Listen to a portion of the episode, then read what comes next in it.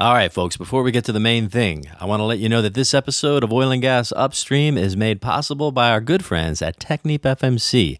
Now, you probably know them for their subsea business, but did you know that Technip FMC is doing fantastic things for the industry at the surface? The latest innovation is called emission. An emission will let you monitor and control vapor pressure in real time. To learn more, visit technipfmc.com. Oil and gas production is the union of natural systems with advanced science and complex engineering. Smart people across the globe create this remarkable place we call upstream, and each day brings a new challenge. This is the Oil and Gas Upstream Podcast, where we look at how these systems come together and learn from the people who make it happen. Welcome to Oil and Gas Upstream. I'm Elena Melchert, your host. Some of you know me as the former director for oil and gas upstream research at the U.S. Department of Energy. I retired from the DOE and founded a small consultancy and became a podcast host. Before I introduce our guest, I want to thank Technip FMC for sponsoring this podcast. And I want to ask you to do me a big favor by answering a one question survey. It takes about 10 seconds, and the link is in the show notes below. In return, we will happily send you some stickers for your hard hat or your laptop or your friends. I'd also like to let you know about a new op- special opportunity from Russell Stewart, my peer on our HSE podcast. The second annual Human Performance in Action Conference being held in Houston, Texas on April 17 through 19. All OGGN listeners can get a 10% discount for using the code OGGNHSE podcast, all one word, when you register. Just go to www.knowledgevine, as in grapevine, you know, knowledgevine, www.knowledgevine.com for more details and to find the registration link. This conference is for everyone in the industry, so register while the discount is still available. Links and information are in the show notes. And now I'd like to introduce today's guest, Dr. Joe Morris from Lawrence Livermore National Laboratory in California. Hi, Joe. Thanks for being with us today. Thanks, Elena. Um, it's it's truly an honor to be here, and uh, I can't wait to show off to my kids that uh, I finally made it uh, made it big, and I'm in a podcast now. oh, they're going to think you are so cool, so cool. Well, let me let me just read for everyone here some from some of your um, resume and your accomplishments. Dr. Joseph Morris is the Associate Program Leader for Subsurface Energy and Nuclear Effects R&D at Lawrence Livermore National Laboratory. Dr. Morris received his PhD from Monash University in Melbourne, Australia, in mathematics, specializing in computational astrophysics. Oh, my daughter is an astronautics engineer. I think you know that though. Later, Dr. Morris was a postdoctoral fellow at Purdue University, where he first was introduced to geomechanics.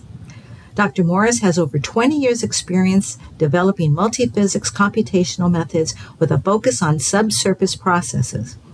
He's worked at Lawrence Livermore for over 15 years, where he leads a range of geothermal and petroleum products. Dr. Morris also worked for five years as a principal scientist with Schlumberger Doll Research, developing and applying novel techniques for optimizing technologies for proppant placement during hydraulic fracturing. Great. Well, Joe, wow, what an what an impressive resume! And of course, you and I have worked together for a long time on several DOE um, projects related to subsurface. Mm-hmm.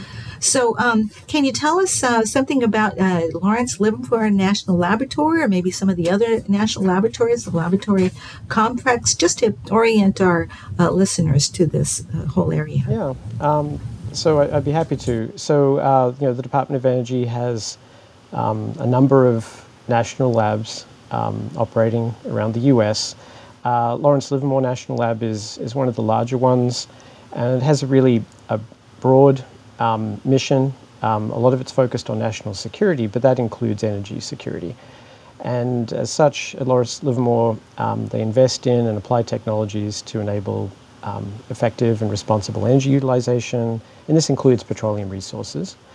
And uh, uh, as, as a, one of the things I find particularly exciting about working at a place like Lawrence Livermore is you know, we have, um, uh, I think it's almost 9,000 staff now, and we're all on one uh, square mile campus. Um, and we're located in east of San Francisco in the Livermore Valley.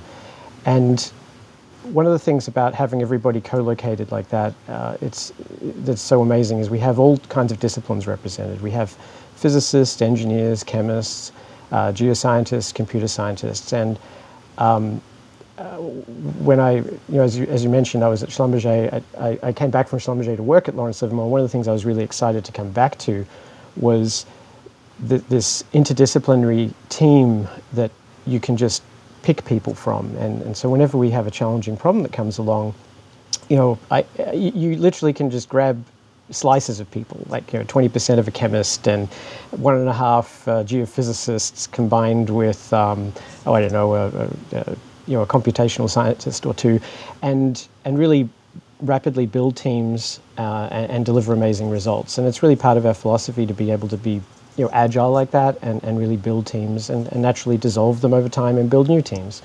Uh, and so that, that, gives you a bit of a flavor of you know, the breadth that we have um, where I work now and, and also the, the kinds of applications we're interested in.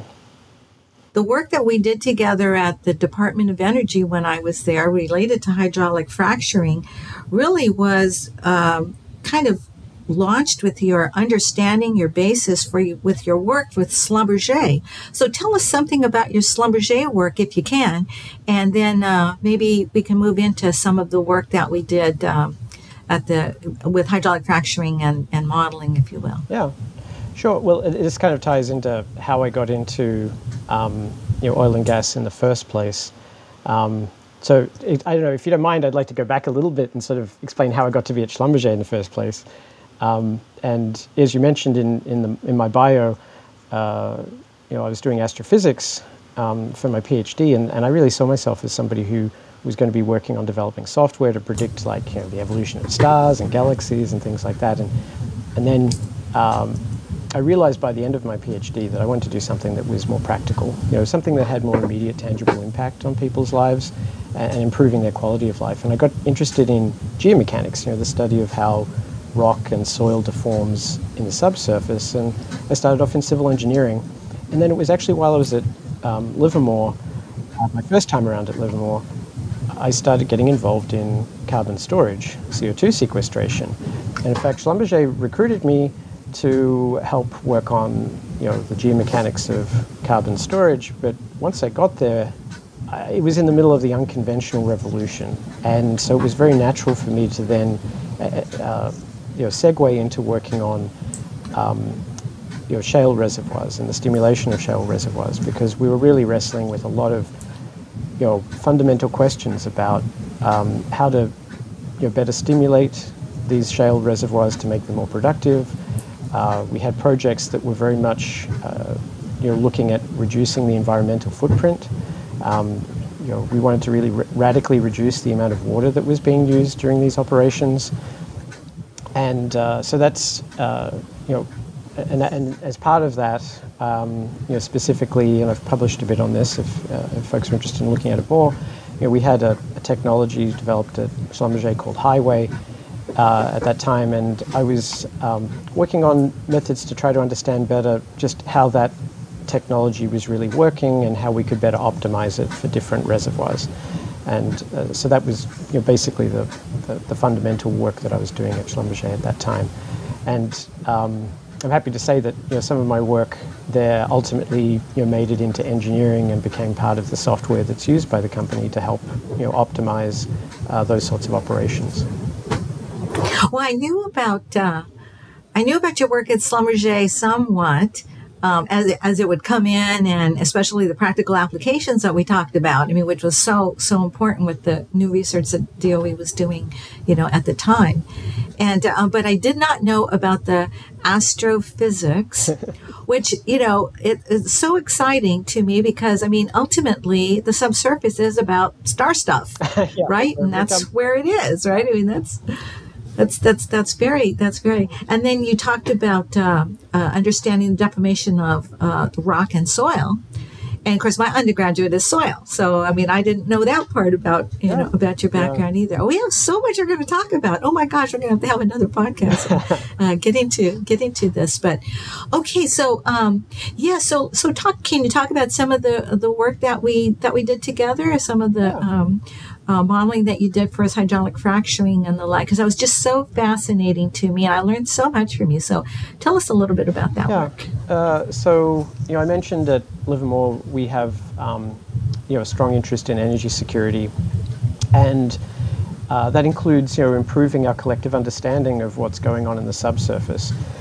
and um, uh, to to that end uh, at Livermore, we've invested in you know developing software that you know pulls upon all of those different disciplines I mentioned earlier to really try to improve our understanding in a fundamental way of what's going on. Uh, you know, our, our argument has been that you know. Um, you know, historically, a lot of what we've done in terms of subsurface management has been very, you know, empirical. Um, you know, you try something else, something out in terms of uh, an approach to hydraulic fracturing. You know, whether it's the amount of sand you're pumping down there or the kinds of viscosities of the fluids and what have you. What we were, what we've really been trying to do with our more sort of fundamental approach is uh, allow us to really be predictive of how decisions you make in terms of, for example, what fluids you're pumping, like really translate into you know downhole effects. Um, this is something that I really was struck by at my time at Schlumberger was how a lot of what we uh, often do in the subsurface, you know, we, we meticulously mix things at the surface. Uh, we have ideas about, you know, the kind of viscosity we're trying to achieve, and, and, and then the moment things go down hole, it, it it's almost um, it's sort of a leap of faith in terms of what's going to happen when this stuff interacts with the rock, right? And and, Absolutely. and trying to break that sort of break down that model where we do everything best we can above ground and then cross our fingers when we're pumping. And I know it's not quite like that, but the, but but really it. But it's close. It's a dark place down there. We don't really know what's going on, right? I talk about that all the time, and, and we really can't see what we're doing. Yes. And so. Um, and and, and I, I, mean the project that you and I collaborated on was very much focused on also how can we take these best of breed capabilities. And it wasn't just Lawrence Livermore. We had um, software developed at Lawrence Berkeley that was part of that um, research as well. Uh, complementary um, technologies to really try to understand how the mechanics the flow and the chemistry interact um, in the subsurface.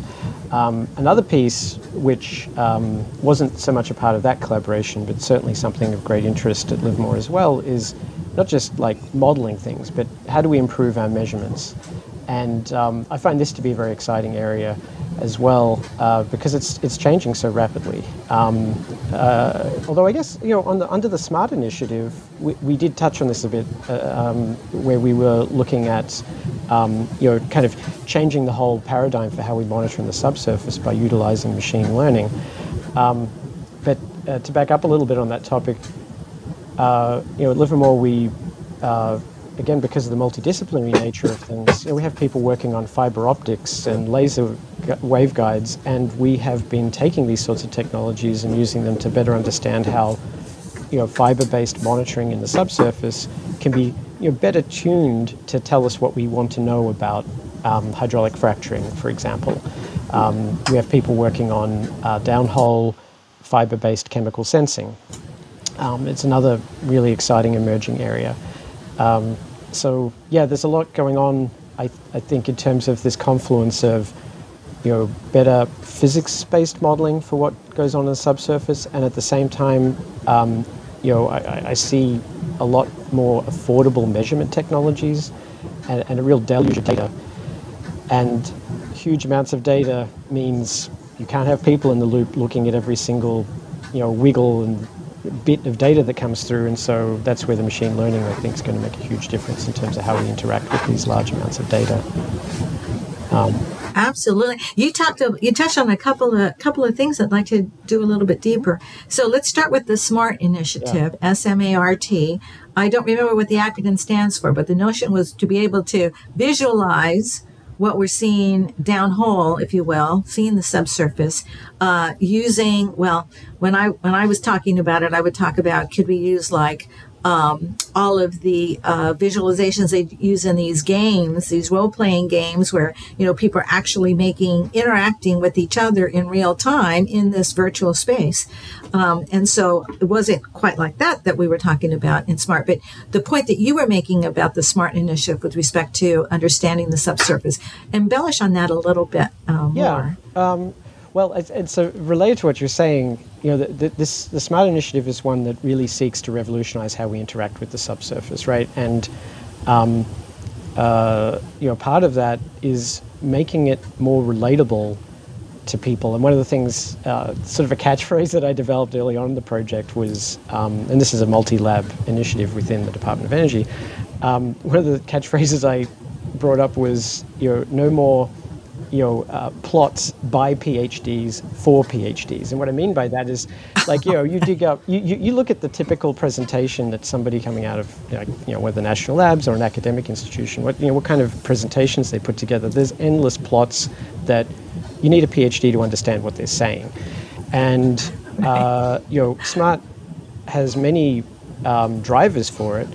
Um, and one of them, like you're saying, is just like how do we visualize and interact with the data, and how do we make it so that it's scalable? Like you know, you don't you can't have a situation where you know a company that's operating has to like have a you know a PhD on speed dial, let, or, or, worse still, at the wellhead to tell you what all of this means. Um, we need to make it more intuitive, and um, and the other piece of smart is you know really leveraging machine learning um, because you know we see this, uh, like I was saying, this confluence of like improved physics-based modeling combined with massive amounts of data. And to go to dig a little deeper into that, you know, with physics-based models, we can generate you know, massive amounts of synthetic data that can be used to train these neural networks to subsequently make you know, rapid interpretations of data as it comes in.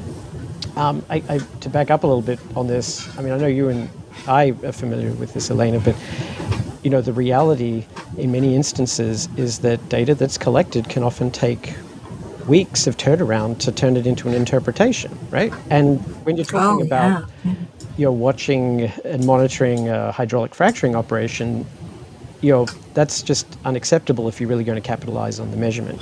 And actually, I think for a long time, with some of the better quality measurements, we've been in a bit of a catch 22 that like, well, nobody really wants to what, what, what's the value proposition of paying for measurements that you can't use in the moment?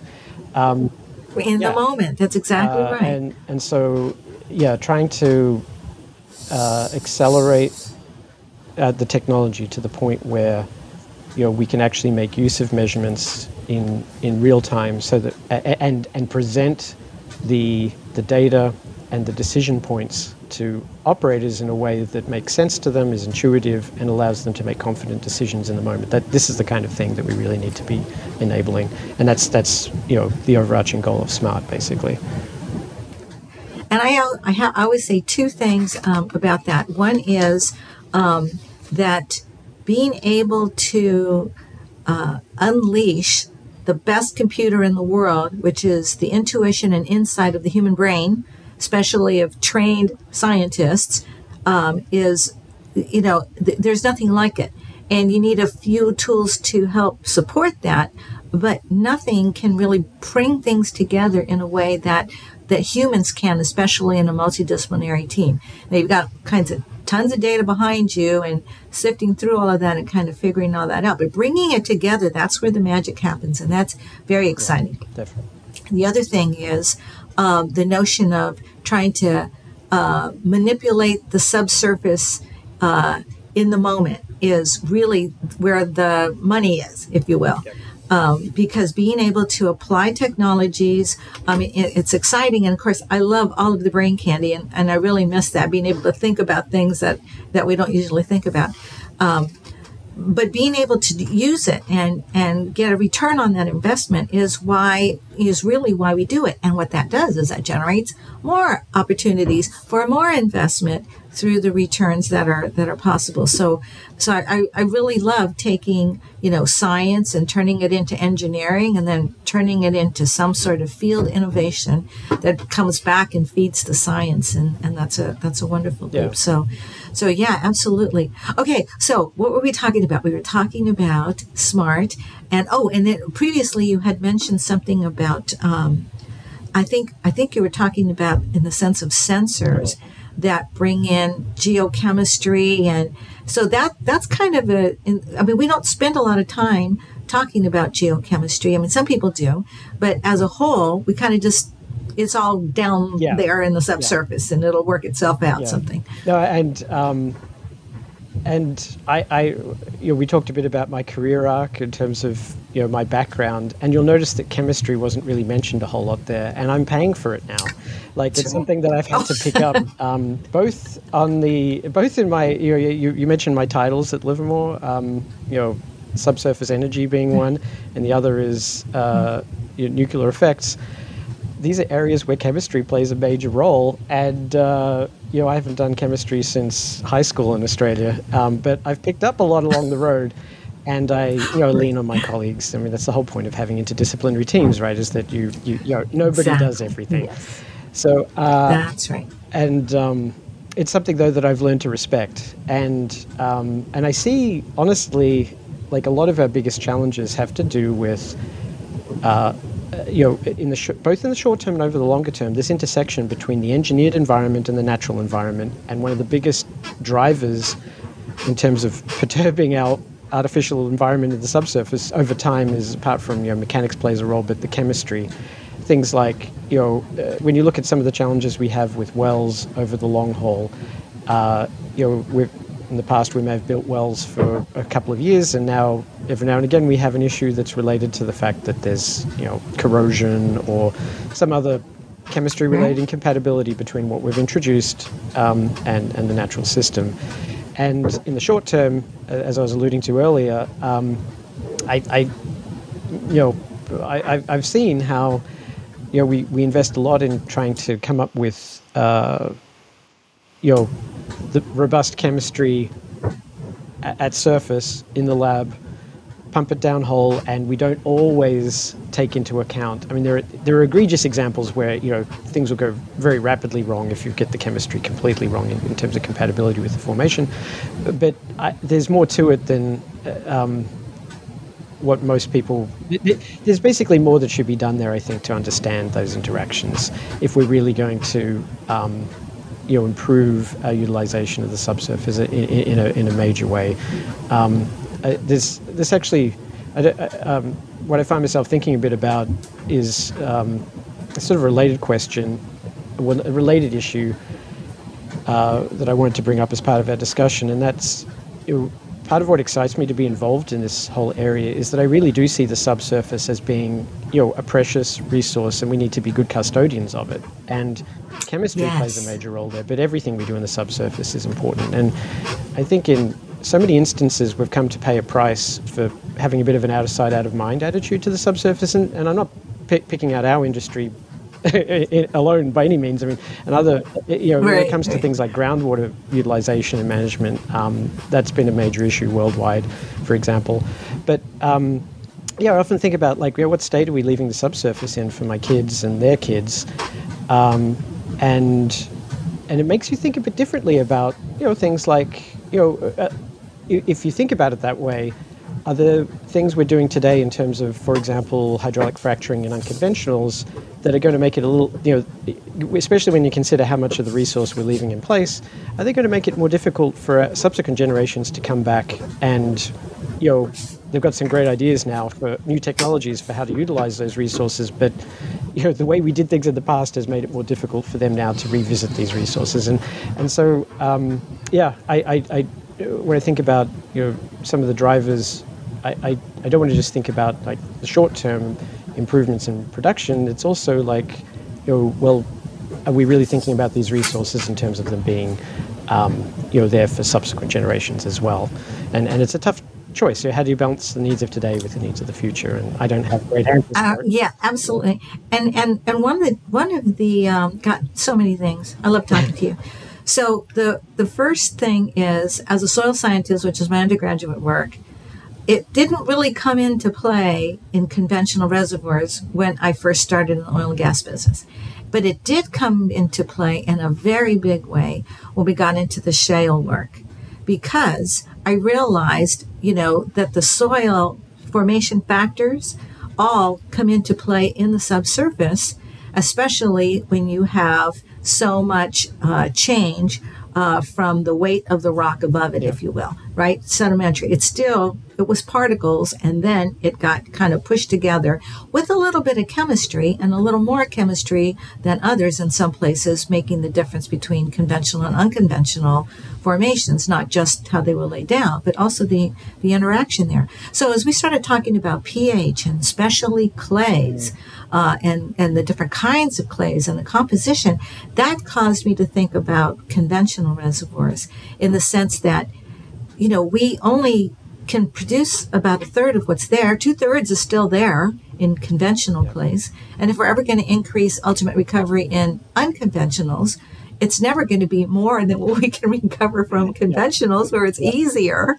So it's like we're really going after in a big, I mean, we just have a wealth of energy and I'm an all of the above person. Mm-hmm. So don't want to go don't, don't, don't want to go there but certainly we have a lot that we can do and the stewardship is the most important and so really understanding what we've got and what we've done in the past because we didn't know we didn't know better um, we do know better now. And so I would really like to see there be a movement to take this advanced technology and insights that we've gained from the unconventional space and apply it back into conventional reservoirs and see if we might not be able to get a little more recovery. Yeah, yeah that's, that's mean, a really interesting point. Um, I think also, you know, it's um, when, when I first got introduced to, you know, um, the, the oil and gas business. It was actually in connection with um, CO2 storage, and it, it, was an instance where they were, they were looking at injecting CO2 into a, an existing petroleum reservoir.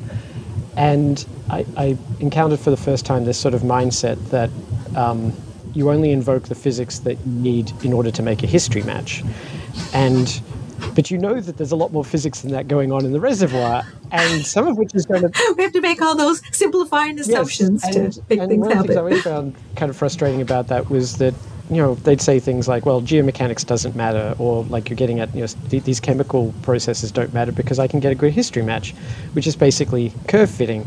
It doesn't tell you what the future holds, and um, and yeah, so uh, you know, I, I get into arguments about well, you know it's a fractured reservoir. Fractures are playing a role. And like, well, I don't need fractures in my history match, so they're not doing anything.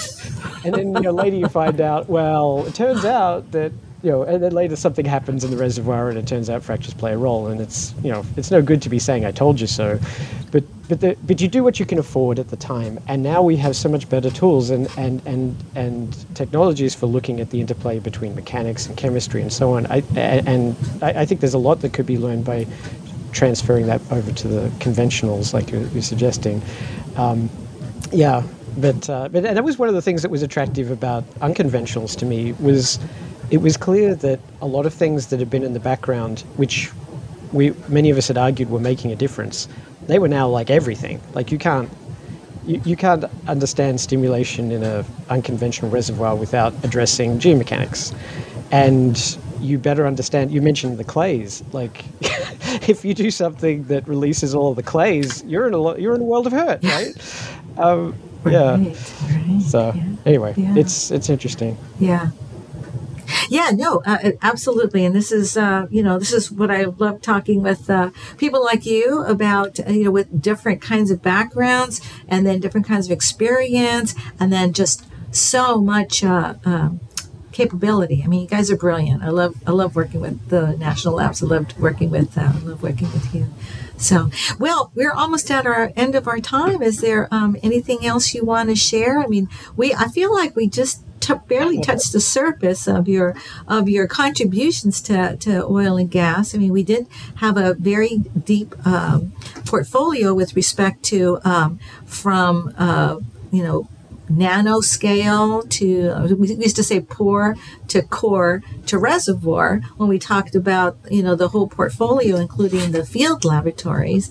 Um, and so that that nanoscale is uh, well but you but get so much data when you're at that scale to be able to apply it in this heterogeneous heterogeneous environment. And so so i've had a, a guest this this this show the go the show with the guest that i'm about to tell you about hasn't aired yet by the time will air by the time your show airs um, but we're talking about quantum computing and I really didn't understand that, but now I understand it. And it just takes me back when we're talking about the nanoscale.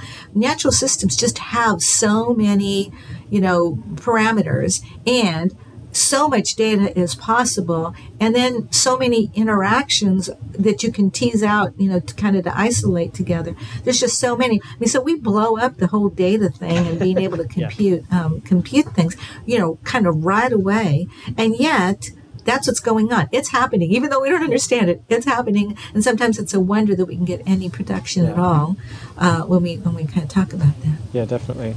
There was one thing I wanted to bring up, if I could, that we didn't touch on, oh, and I, I, feel like it's it's this it's it's you know it, it's bigger than the, the than the oil and gas focus we've had here. It's the fact that you know things in the subsurface are really changing a lot now, and I think um, our utilization of the subsurface for energy is not going away at all. It's, it's really diversifying and tackling that in a, um, in a, in a good way uh, is, is going to prove to be very much a challenge because we're going to have competing uh, calls on, on utilization in the subsurface. We, we touched, uh, you mentioned geothermal very early on, and that's one where enhanced geothermal systems that require stimulation. I can see natural connections between you know, what we've learned from oil and gas, especially in unconventionals, that you know, potentially could carry over there.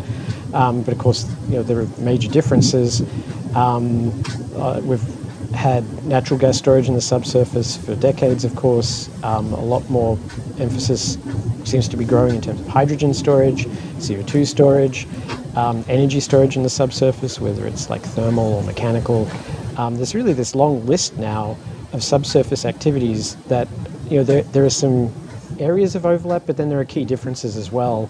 And really getting our arms around as a society and, and making sure that we're ready for that I think really like this rapid period of energy transformation and utilization of the subsurface, it's going to be a, a big challenge. Um, and I don't see us getting there without leveraging, you know, talent from upstream petroleum areas, um, and combined with you know new technologies and new understanding as well. So I think that that's another area that's particularly exciting, and, and it kind of ties in also with what I mentioned about Lawrence Livermore, where you know being having a broad mission allows and, and, and so many disciplines represented allows us to really help by taking idea, you know, we're naturally set up to help transition ideas between these different application spaces because we're not you know siloed um, in a way that would prevent us from doing that. Yeah, yeah, those silos we know we know better. We understand that when you do that, you miss out on some insights that could really help you in in your applications. But I, I completely agree with you. You know, we're going to probably go from petroleum engineers to subsurface engineers with a concentration in petroleum, concentration in geothermal, concentration in something else. Um, and I see it from kind of like the soils perspective because there are so many different kinds of soil scientists, and you can actually see and touch the yeah. soil, right? So, I mean, that's, there are so many um, insights that are possible there and still specializations on something that you can see. So, all the more in something that you can't see. But the very common technologies that could provide um, the data, the information, the insights all of that has um, has a place.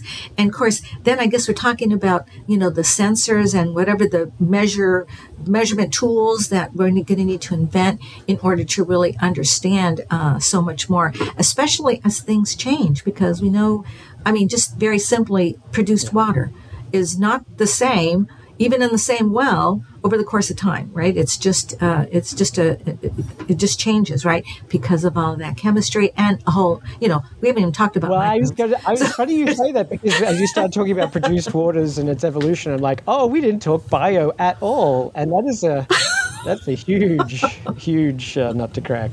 Like, yeah.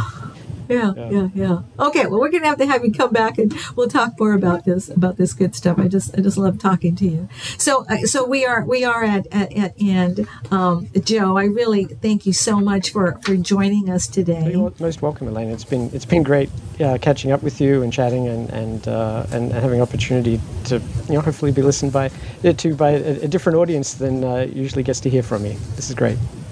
That's right, and your kids, your kids are I gonna hear this, yeah, right? That's right. I have to like tie them down and make them listen to the whole thing. that's okay. They'll learn Oh, something. I definitely. guarantee it. Well, Dr. Joe Morris, Associate Program Leader for Subsurface Energy and Nuclear Effects R&D at Lawrence Livermore National Laboratory. Thank you so much for being our guest today and for sharing all about your contributions to upstream oil and gas. And thank you everyone for listening. Please give us a review and tell us what you like and what you'd like to hear about more in future podcasts. This is Elena Melchert, your host for Oil and Gas Upstream. More next time. Join us again next week on the Oil and Gas Upstream Podcast, a production of the Oil and Gas Global Network. To learn more, go to oggn.com.